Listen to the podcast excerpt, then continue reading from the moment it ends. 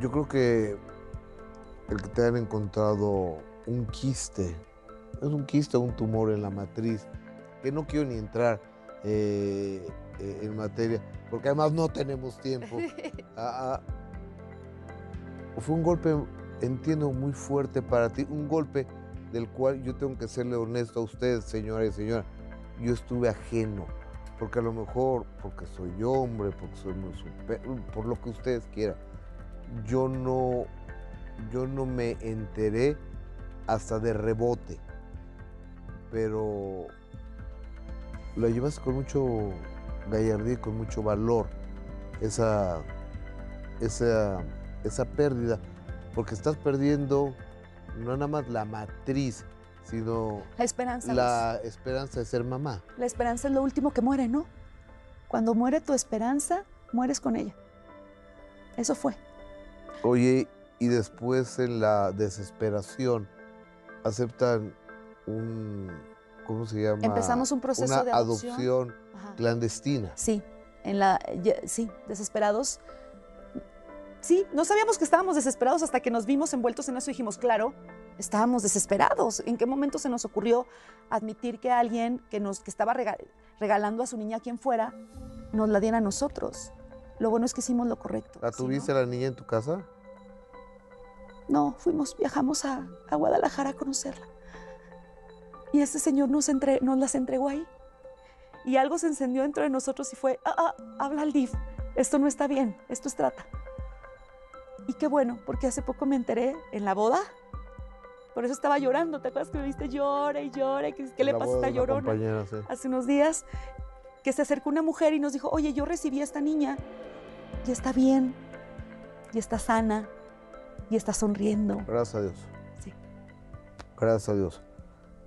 Y ahora tienes a dos hermanitos con una nueva identidad y con una nueva familia Perdone, perdón. y con una nueva casa y con Sí. la responsabilidad de, de hacerlos unos buenos niños y unos niños felices.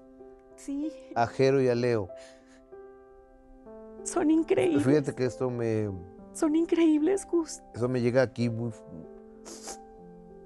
Porque miren, voy a dejar que ahí los cuente. ¿Por qué, por qué, do- ¿Por qué dos hermanos? ¿Por qué tienes a dos?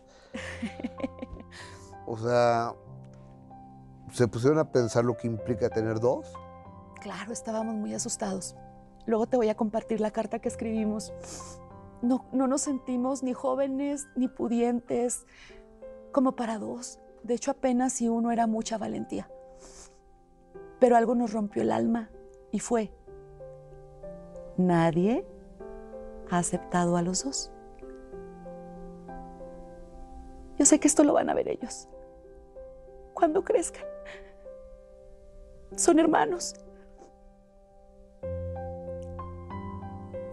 No los íbamos a separar nunca. Gus. Y se aman, se han tenido el uno al otro siempre y nada más. Ahora se tienen el uno al otro y nos tienen a nosotros. Y tienen a papá y a mamá. Papá, mamá y perra. y son felices, Gus. Y uno de ellos ama la silla de tu niño que tu mujer nos regaló. Gracias, Gus. Somos inmensamente dichosos y, y- y estamos terriblemente cansados.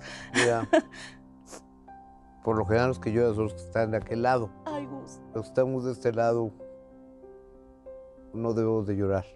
Gracias, Gus. Gracias. Pero esta historia me llega muy, muy, muy adentro. Y mejor despedimos el programa para que te vayas a cuidar a tus chamacos. Sí. Ya dejé la comida hecha. Y el lunes a trabajar, ¿sí? Te quiero mucho. Gus. Gracias. Esa es Tuñón. Qué vieja. Ah,